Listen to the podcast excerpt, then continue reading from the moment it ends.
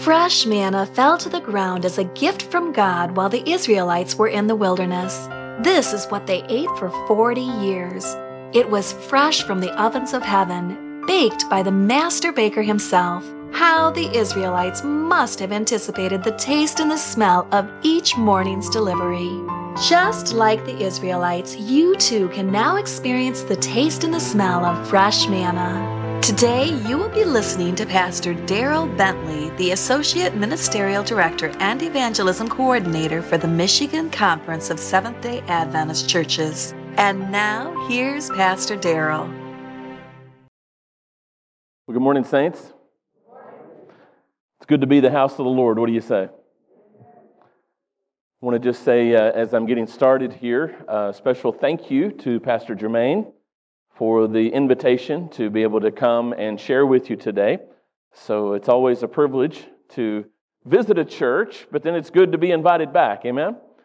So uh, last time I was with you guys, we had protocols in place. I remembered I found out how healthy I was that morning. I got my temperature taken last fall, so thank you for checking on me then. But it's good to be back with you in a little bit different world. Amen? I praise God for that. Pastor Jermaine told me that you guys are about to begin a journey through your sermons in talking about prayer. And I have the blessing of being able to kick that off with you today. So I'm very, very excited to be able to share with you from God's Word today about prayer. So that's going to be a little bit of our focus to try to get this figured out. What is the Bible telling us? Quick question for you How many of you have children?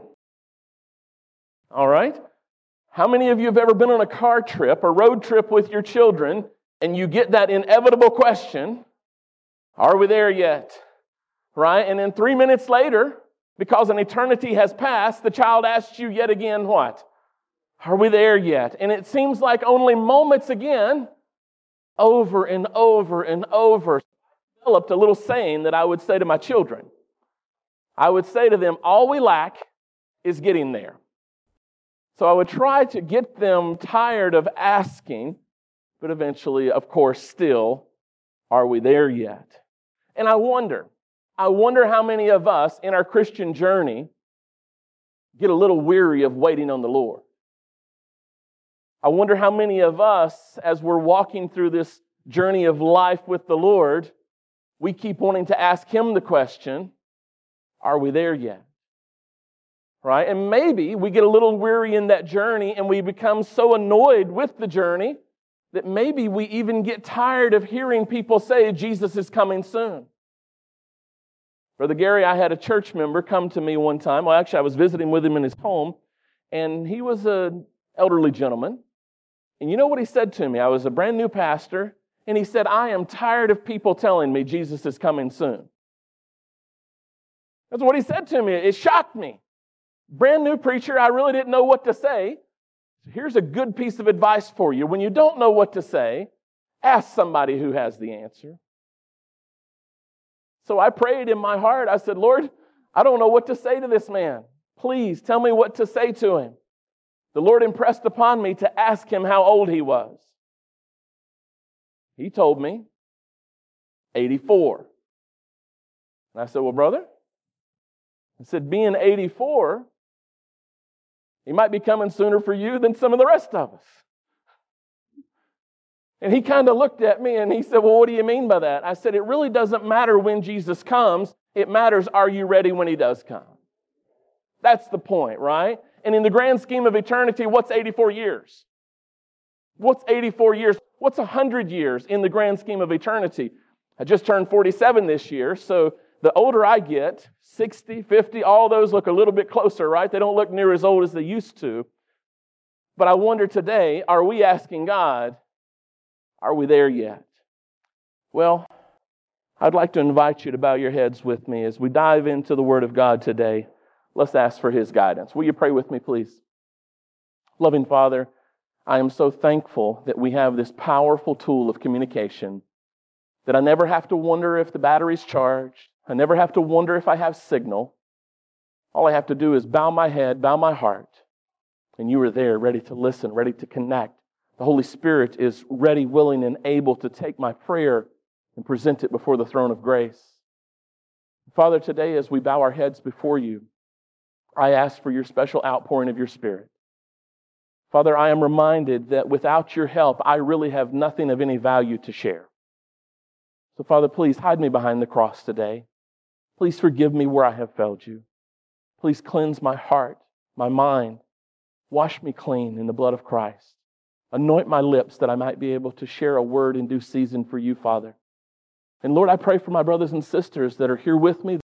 And I ask that you would give them the blessing that they need today, that you would strengthen them in their walk today, that you would challenge them in their spiritual walk. Father, when it's all said and done, may we have a deeper commitment with you because we've spent this time in your word. And I ask this in Jesus' name. Amen. I would submit to you today that Elijah was a man who believed in answered prayer. How many of you would agree with that? Yes or no? Elijah was a man who believed in prayer. Elijah served the Lord many years and he knew that the Lord could be trusted. Right? One of the things that I love about ministering besides those saints who have been in the church for a long time, that have walked closely with the Lord, they've seen answers to prayer. They've seen miracles.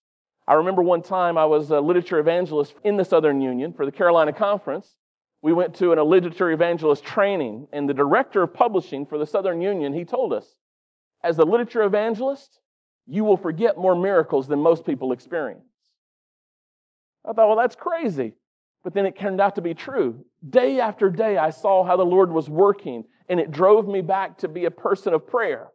I had to depend on God. Share with you one little miracle. Back before the ubiquitous presence of these devices, right? You remember those days before everybody had a phone and you used to have to use a payphone. Yeah, little phones over there. Well, as a literature evangelist, I often found myself mostly broke. It was definitely a work of faith. This particular day, I had a lead card and I had the northwestern corner of North Carolina. I had 11 counties that I ministered in. And this card was about two counties away. I looked, I didn't have a lot of gas. I said, Lord, I'm going to call these people, see if they're home before I drive over there.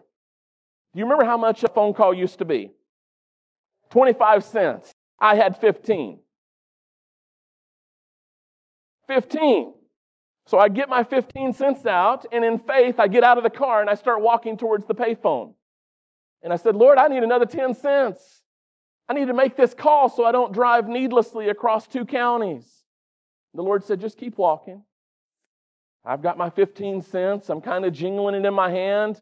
I get over to the payphone and I don't know why. Holy Spirit prompted me. I put my finger in the change slot, and guess what was lying in the change slot?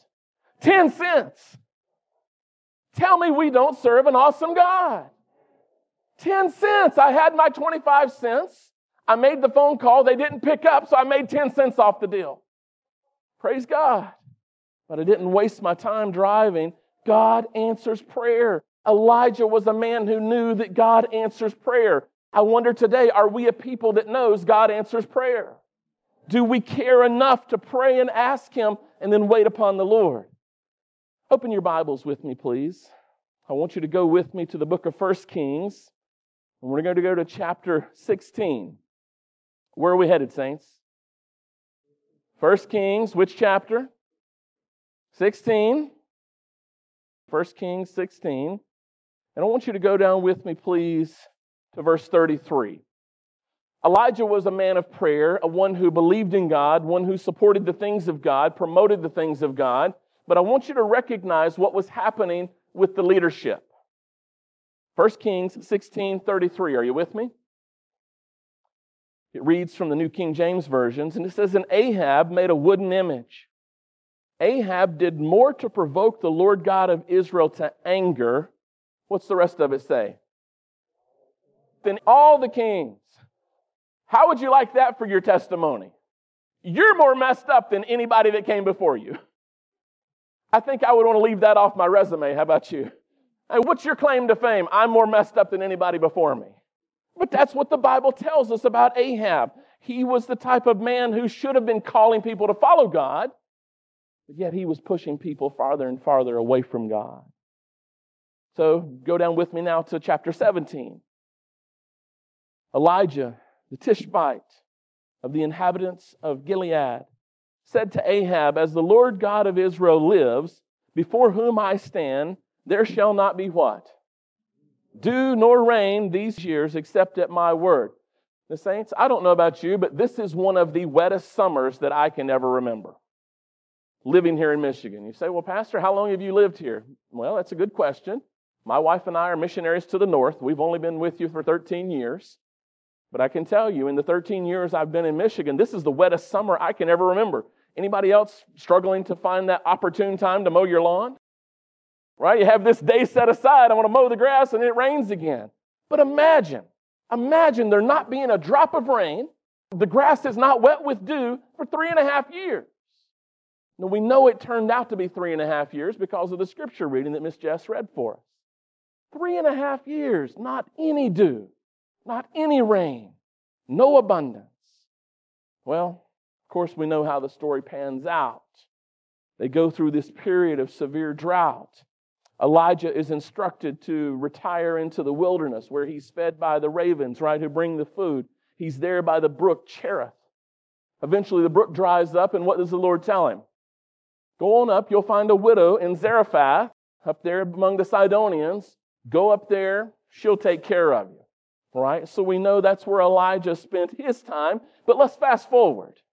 It's coming time now for things to change. God's wanting to get their attention. Do you think at the end of three and a half years of drought that somebody is willing to try something different? Yeah, probably so. I'll be honest with you. Even just 15, 16 months of living in a pandemic, I was so happy to be able to go in public and not have to have this.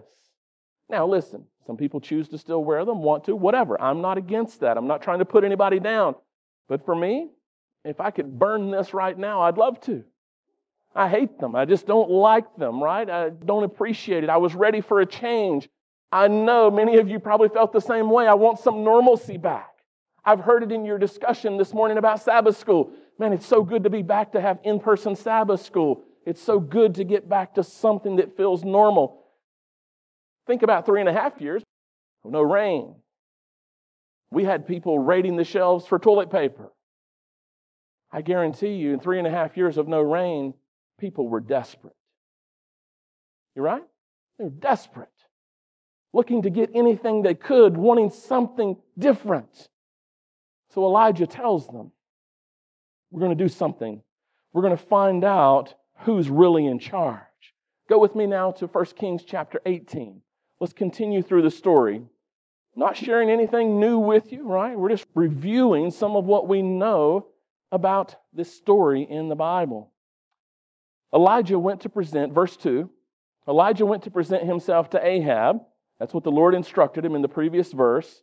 There was a severe famine in Samaria, and Ahab had called Obadiah, who was in charge of the house, and it was Obadiah that was supposed to go out and meet him. Do you remember Obadiah's reaction? He goes out and he meets Elijah and he says, Listen, go tell Ahab I'm going to be at such and such. What does Obadiah say? Listen, why do you hate me? Why do you hate me? What have I done to you? I know that as soon as I go tell Ahab you're going to be over at such and such, you're going to disappear, and then the brother's going to kill me. Obadiah was concerned. No, no, no. The Lord's called me to do this. I'm going to be there. Well, of course, we know that eventually he gets together. Verse 11, he says, No, no, no, no. Go and tell your master Elijah is here and it shall come to pass, right? The Lord's going to carry you off. No, no, no, no, no. Notice what he says, verse 15. As the Lord of hosts lives, before whom I stand, I will surely present myself to him today. Brother, don't worry. I'm not lying to you. The Lord's not going to cause you to suffer loss. Just do what I've asked you to do. And then notice, verse 17. It happened when Ahab saw Elijah that Ahab said what to him, saints? what does Ahab say to him? Ahab calls him, Is that you, oh what? Troubler of Israel. What do we live in a society today? Notice who was the real troubler of Israel? Is Ahab. Why was Ahab the troubler of Israel? Was he drawing people towards God or away from God? He, as the kingly leader, was drawing people away from God. he was causing them to turn over to false gods. He had aligned himself through marital relations with Jezebel, with paganism. So notice the hypocrisy.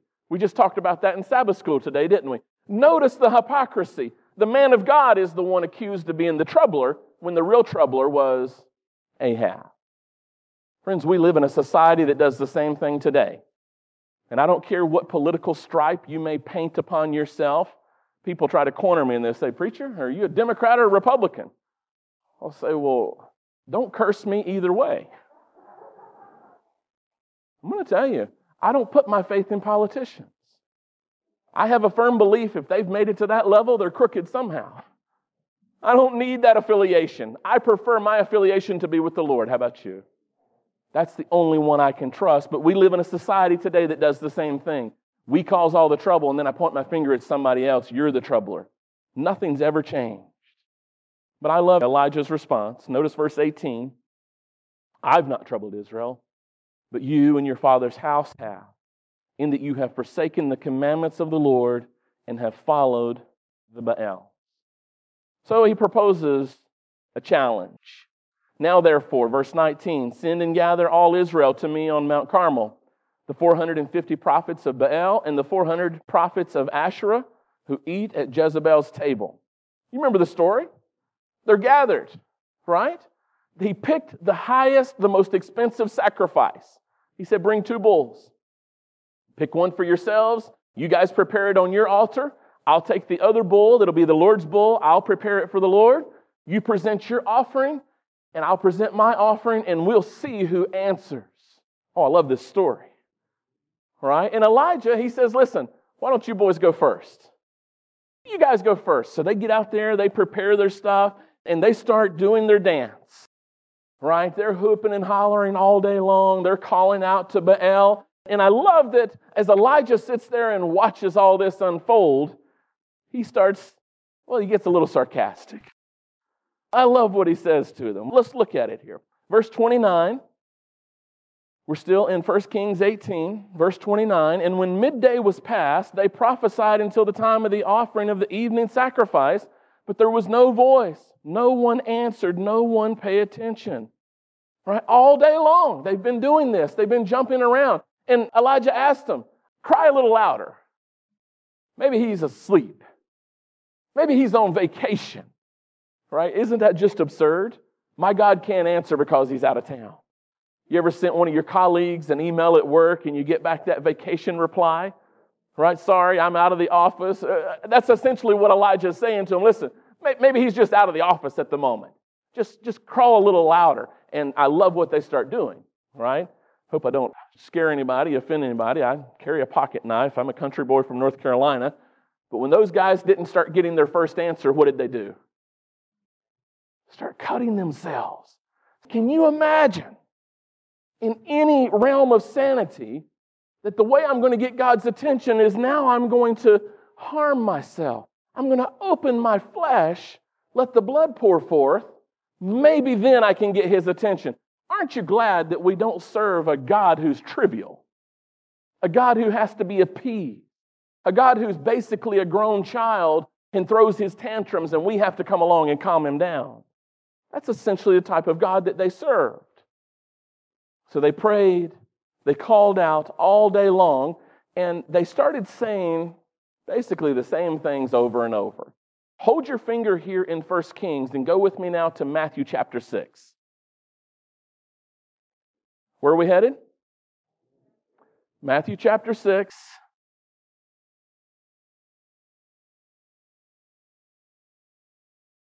And I want you to look at verse 7 with me. Verse 7, Matthew chapter 6. This is Jesus' prelude to the Lord's Prayer in the Sermon on the Mount. Matthew chapter 6 and verse 7. He says, When you pray, do not use what? Vain repetitions. As do who? The heathens. Those who do not know me, those who serve pagan gods, those who serve made up gods. Don't use those vain repetitions. Why? Why did they do this? Notice the last part of his counsel. Why did they do it? For they think that they will be heard for their what? There are many words. In other words, I'm going to wear you down. You remember the story of Samson and Delilah? Now I have to wonder about how bright Samson was. Anybody else ever had that thought? You get her in there, she put new ropes around you. I mean, all these little things, right? And you keep waking up with guys coming in trying to overthrow you. At what point do you say this woman's bad news? Is that a fair question? Yes or no? This brother was crazy. I'm thinking the first time somebody came in to try to kidnap me and take me captive, I'm going to want somebody else. I can honestly say in 27 years of marriage, my wife has never tried to have me kidnapped. Thank you, sweetheart. Praise God. Amen. But the guy wasn't paying attention. He didn't get it. Right? Similarly, we see here that these many words are not availing them. Go back with me now to 1 Kings 18. Over and over, these vain repetitions are being up to a false God, to a made up God, a God that did not exist. He was simply the figment of someone's imagination. Now, let's be honest. Do not all the false gods, the little g gods of this world, do they not line up under the banner of Satan? What does Jesus say? You're either for me or you're against me, right? There's only two sides. And I've heard people say before, well, I'm kind of on the fence about God. Here's newsflash the devil owns the fence. Get off the fence. devil owns the fence. Get off the fence. Because by not making a decision for God, you're automatically making a decision for the other team. There's only two ways. Elijah understood this. Those watching were confused. Their national leader, their political leader, was telling them, hey, follow this little g, this false guy. And all day long, they got to watch these guys dancing and hooping and hollering, cutting themselves. It says that the blood gushed forth. So they weren't using little acupuncture. They're cutting themselves to the point that they're just a bloody mess. Zero response. Zero response. Well, we look at how the story continues. Verse 30, 1 Kings 18. Elijah said to all the people, Come near to me. So the people came near. He repaired the altar of the Lord that was broken down. These folks had not even conducted worship. They had fallen away so far they didn't care that the altar of God was broken down. He took 12 stones according to the number of the tribes of the sons of Jacob, to whom the word of the Lord had come, saying, Israel shall be your name. With the stones he built an altar in the name of the Lord. He made a trench around the altar large enough to hold two seahs of seed. I did a little calculation on that. You're basically talking 20 gallons. A trench that would hold 20 gallons of water. I can get my mind around gallons more than I can seahs. How about you? All right, so we're talking a pretty big trench, something substantial here. He put the wood in order, verse 33 continues. He cut the bull in pieces. He laid it on the wood and said, Fill four water pots with water and pour it on the burnt sacrifice and on the wood. Then he said, Do it a second time. They did it a second time. And he said, Do it a third time. They did it a third time. So the water ran all around the altar, and he also filled the trench with water. So we're talking about over 20 gallons of water dumped on an altar. Amazing. And then verse 36 it came to pass at the time of the offering of the evening sacrifice that Elijah the prophet came near and said, Lord God of Abraham, Isaac, and Israel, let it be known this day that you are God in Israel, and I am your servant, and that I have done all these things at your word. Hear me, O Lord, hear me, that this people may know that you are the Lord God, and that you have turned their hearts back to you again. And then Elijah spent the next 10 hours saying the same prayer. Is that what it says? Say, listen, you guys don't know me very well yet. Right? I will quote to you the Bentley Substandard version from time to time just to see if you're paying attention. How many times did he say the prayer before God responded? Once. What was God's response? Oh my, it's a fantastic response. Then the fire of the Lord fell and consumed the burnt sacrifice and the wood and the stones and the dust, and it licked up the water that was in the trench. Saints, we're not talking about some little spark. Right? We're not talking about even what he could have done with a blowtorch, a flamethrower. God responded in such a way that it not only consumed the sacrifice, it consumed the elements bearing up the sacrifice. Can you imagine that type of heat? How many of you have ever been out to one of those Japanese restaurants where they cook it in front of you? And the guy, as he's getting started, he tries to impress you with his little whatever, and then he lights that fire and you're touching your eyebrows to see if they're still there. Right? These hibachi restaurants, ah, I love going to those places. They're neat watching those guys. Imagine the intensity of that heat.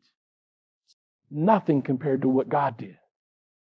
It was a heat so intense, a heat so consuming, a fire so pure that it took care of the entire situation. There was no question as to who was the real God. We see two methods of prayer on display here. Did you catch the first one? The first one, the first method of prayer, Jesus described it. We went and looked at it in Matthew chapter 6, verse 7. How did Jesus define the prayers of the heathen? Do not use two words, help me out, Gary. Vain repetition. Repetition, of course, means to repeat and to do over and over. Vain means that it avails me nothing. Right? So it's a repetition that gets you nowhere. Friends, let me ask you are there any religious systems in the world that use vain repetition and call themselves Christian? Aren't you glad we as Adventists are not susceptible to that?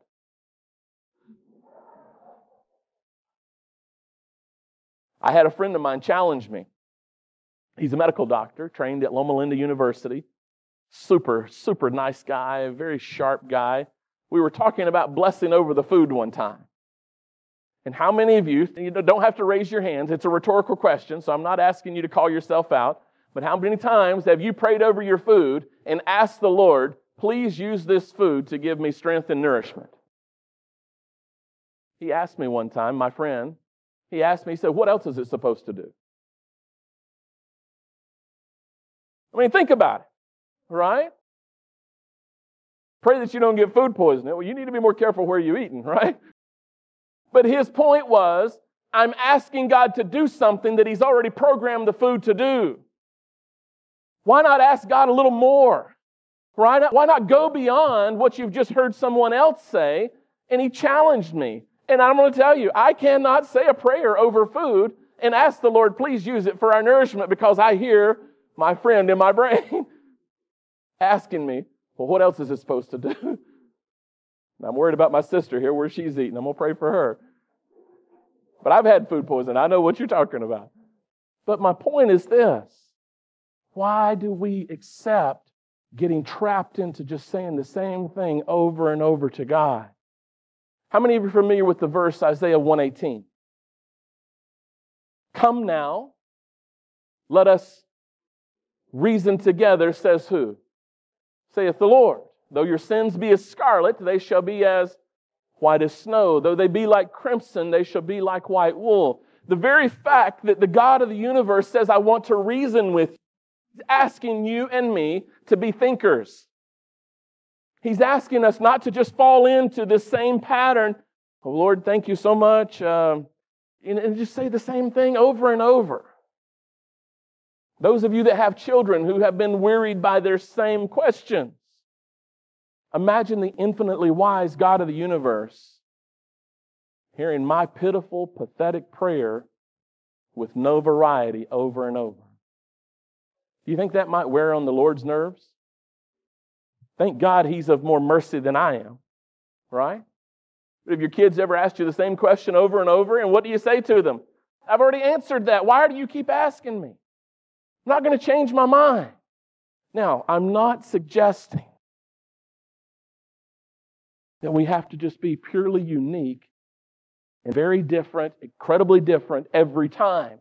I'm simply challenging you to ask yourself the question do you have thoughtful variety in how you converse with the God of the universe? Is that a fair question, yes or no? Because if all I do is have this rote prayer, this memorized prayer that I say over and over, and I never really think about what I'm saying, I don't think about what I'm asking, I just fall into that same trap of vain repetition. And how effective was that on Carmel? All they did was end up with a bunch of scars. And I could even step back. They didn't even end up with scars because they found the end of their life that day down at the brook. It led to death. And I would suggest to you that vain repetition in our prayer life leads to spiritual death. Is that fair? Yes or no? So then, how should I pray? Well, let's go to our scripture reading. James chapter 5.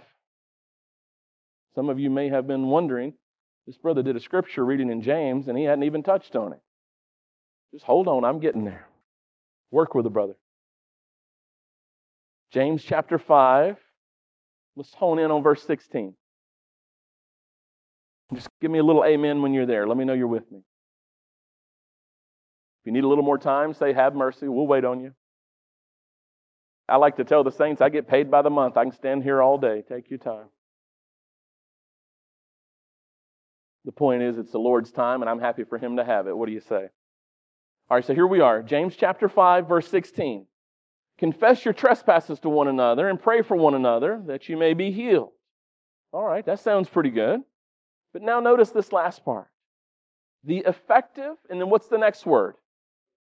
Fervent the effective, fervent prayer of a righteous man does what? Okay, so we have two descriptors. Okay? In the Greek, there's only one word. That's why some of your translations may render this just a little differently. Okay? But the word that's being used there in the Greek, now I want you to listen to this word. I'm not trying to impress you with my biblical language skills. There's a point. Catch the point. The Greek word that has been translated here is energeo. Now I'm going to say it when it's not put it in the Greek, right? Energeo. If you were to look at the letters transliterated out, energeo. Does that sound anything like one of our English words? Sounds just like energy. Guess what?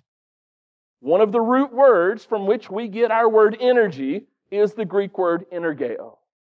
Okay, there's also a Latin root and a French root and they all basically sound the same. They look very closely to the same. But we're talking about something that has energy, right? When you think of something being energized, does it sound weak to you or does it sound like it's got life in it?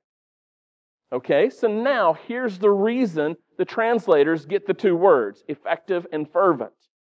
If something is done with energy, does it accomplish something? How many of you, again, I'm not here to just to pick on kids today, but how many times have you ever asked one of your children to do something and it wasn't done with much enthusiasm? Right? I remember my kids used to beg to use the lawnmower. Right? Up until the time that they had to use the lawnmower on a regular basis. The fact that they had to use the lawnmower now took away the energy in wanting to use the lawnmower. Have you heard that type of experience? Oh, it looks fun, Daddy. Can I do it? Oh, yeah, this is great fun. Get on out here.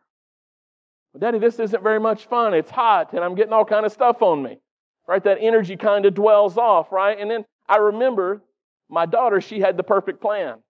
She knew that I had just enough OCD that I could not stand the yard being mowed and sprigs of grass left all over the place.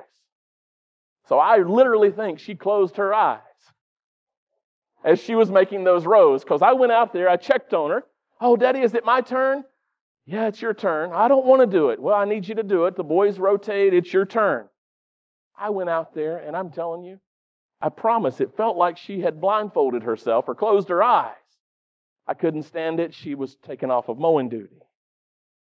My point is this mission accomplished. Listen, sometimes your kids are smarter than you. You just have to be humble enough to admit it, right? But we've got these two words that are being translated effective and fervent. If something is done with fervency, right, there's a passion there, there's an energy there, there's a commitment there. And if it's effective, right, it means that it's accomplishing that which I would hope that it would accomplish. But notice, there's not just those two descriptors, you do not have that power, you will not have that type of power in your prayer life unless the next key component comes in. Keep reading. It's the effective, fervent prayers of a lukewarm Christian. It's the effective, fervent prayers of a backslidden Christian. It's the effective, fervent prayers of who? A righteous one. Saints, let me ask you a question. How much righteousness do you have in and of yourself? How does Isaiah describe mine and your righteousness? Filthy rags. Friends, I hope that we never forget that my righteousness is nothing. The only way that you and I will have spiritual success is if I am living in the righteousness of Christ. Amen? What does Jesus tell us in Revelation chapter 3? He says, You look, you're neither hot nor cold. I wish that you were, but because you're lukewarm, I'm going to vomit you out of my mouth. But I implore you, I beg you, to buy of me gold that's been tried in the fire. And then what's that next thing that he wants us to have? That white raiment of Christ's righteousness. Saints, if you and I will make a daily commitment to embrace the righteousness of Christ, to say, Lord, I can't do this. I need you. I need your strength. Right? So, in order to have that prayer life, I first have to make a decision by accepting Jesus that I want to be a righteous man or woman. Does that make sense? Yes or no? And if I make that commitment and then I stay true to spending time in prayer, and I appreciated what I heard in Sabbath school this morning. Mr. Sabbath school superintendent, Valerie told us this morning in Sabbath school during her remarks that there was a pastor shared with her years ago the secret to spiritual success. And it's nothing new, it's nothing novel, it's the same old tried and true method. Spend time in prayer, spend time studying the Word of God, and ask God to help you to be a witness everywhere you go. And, saints, it comes back to that same thing. If you want to have a successful prayer life, guess what? You got to spend time in prayer. And, well, Pastor, you don't understand. I'm busy. Show me someone who's not. Question is this Are you busy doing the right thing? Are you busy spending your time the way God would have you spend your time? Are you busy? Have you prioritized? A few weeks ago, I was talking to my daughter. We've been blessed with three children. We have two boys, a girl in the middle. My daughter called me and she was talking to me and she was feeling a little frustrated. She said, Dad, I just don't feel like I'm getting things done. I want to do this, I want to do this, I want to do this. And she just, she just rattled off all these things she wants to get done. And she said, You seem to get a lot of things done. How do you do that? So it's very simple. It's a three step process. I plan, I prioritize, and I execute. It's not rocket science.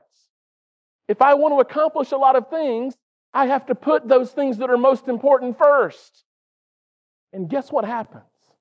When you put spiritual things first, guess how many of the other pieces fall into place? It's amazing. It's amazing when you put God first, when you let Him have that special time, when you prioritize prayer, when you prioritize studying the Word of God, and you say, Well, Pastor, I don't know how to study. Ask somebody. How many of you believe that Pastor Germain would help you know how to do personal Bible study if you didn't know? Do you think your pastor would be willing to show you that? Of course he would. Of course he would.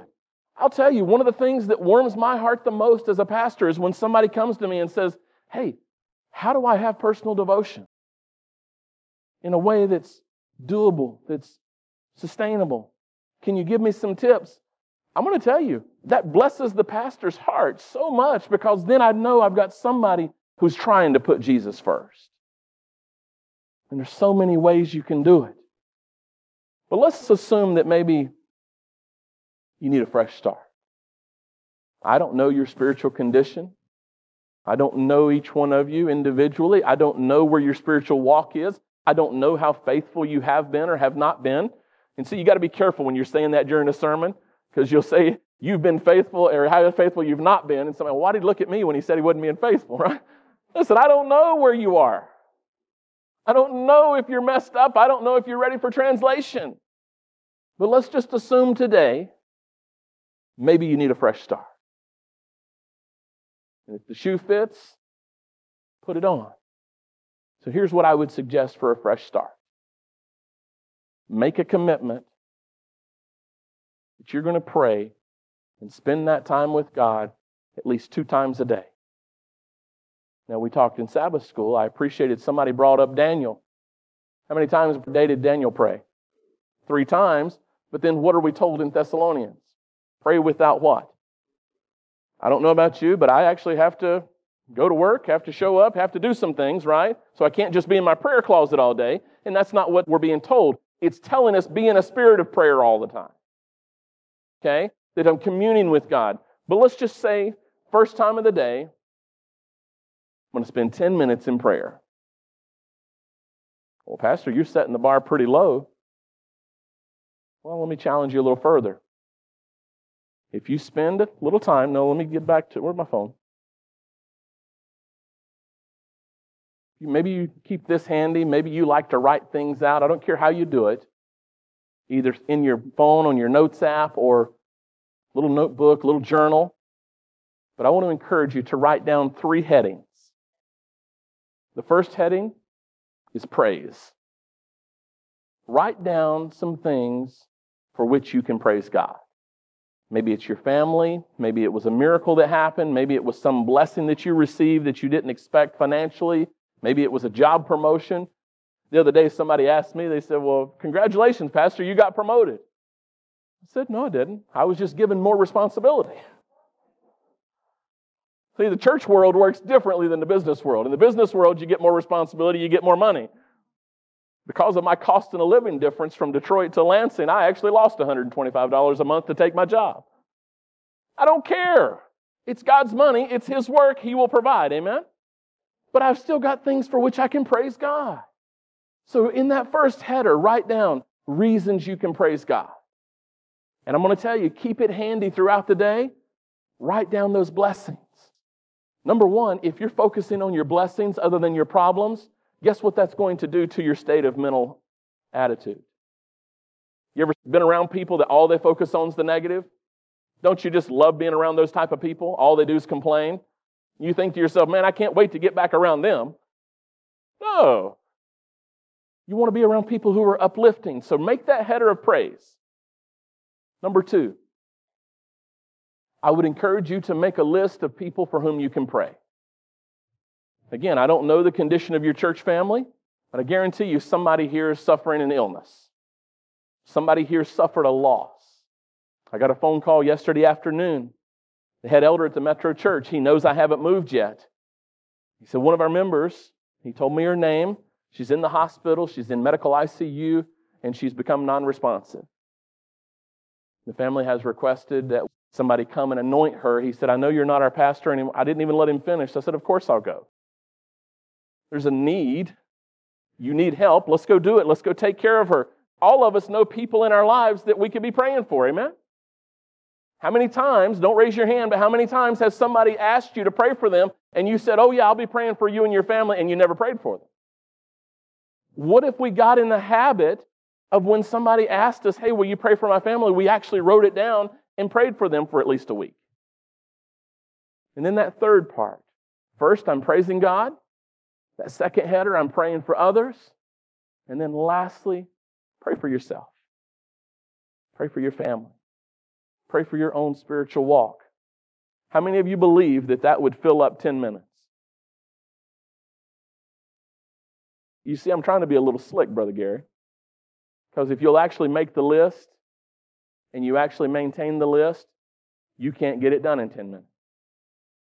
But if you will at least commit to 10 minutes of prayer in the morning, 10 minutes of prayer in the evening, and be consistent.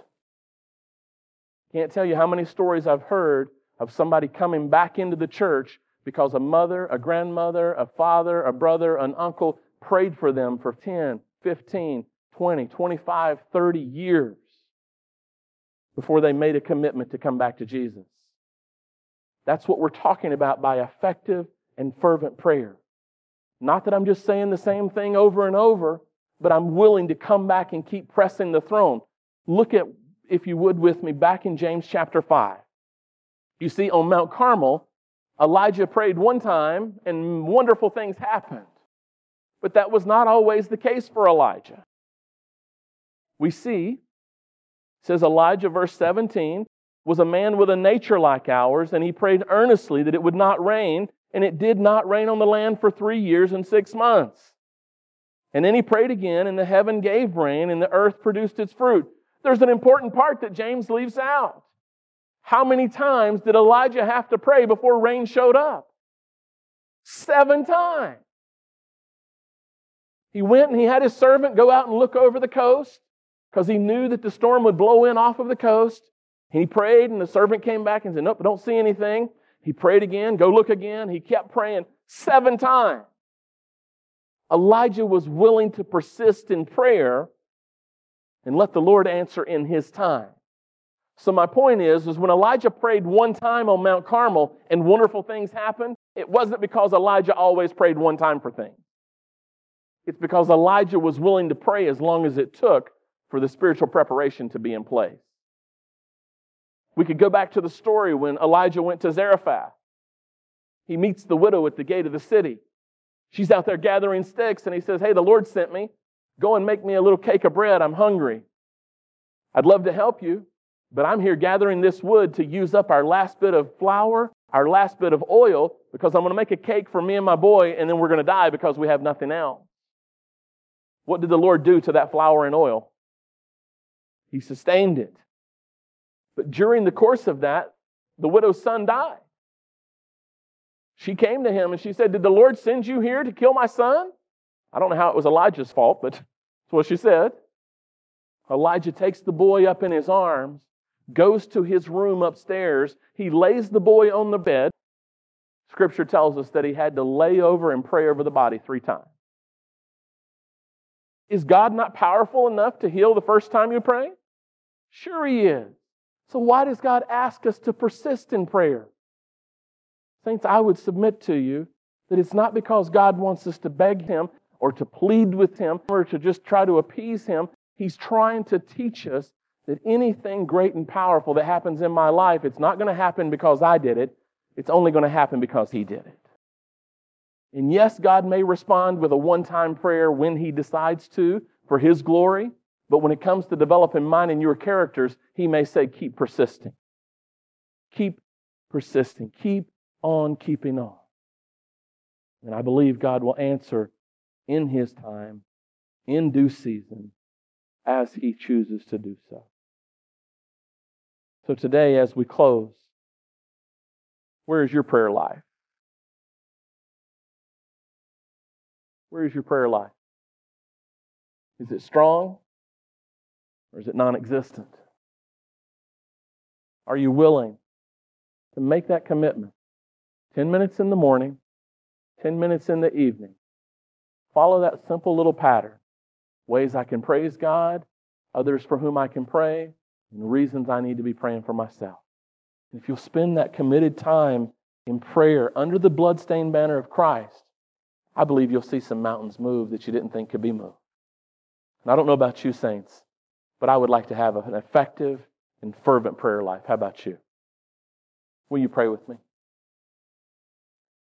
Dear Father God, I thank you that you were in the business of hearing and answering prayer. And Lord, we know that you've told us you'll never leave us nor forsake us, that you'll be with us all the way to the end of the age. Sometimes, Father, we get a little weary in the journey. We get a little bogged down. We lose our focus. We take our eyes off you. Sometimes we even don't even worry, are we there yet? We don't even care if we get there. So, Father, I'm asking today if we might be in that worn down, wearied state, that you might breathe into our spiritual lives a newness. Give us a spiritual rebirth today.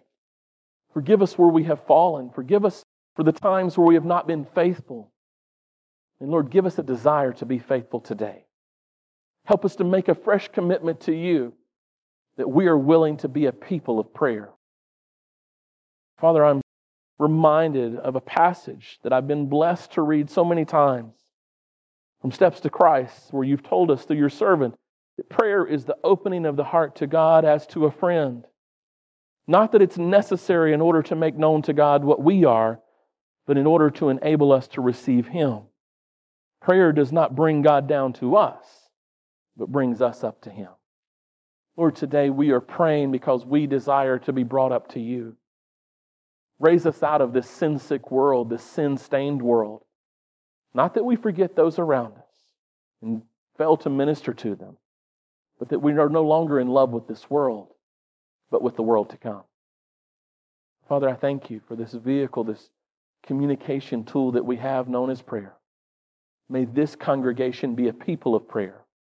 And may it not just be those vain ramblings asking you to do menial things, but calling out to the throne of grace boldly in the name of Jesus, asking that miracles would be worked in the lives of this church family.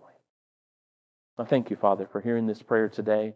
We offer it in the mighty name of Jesus. Amen.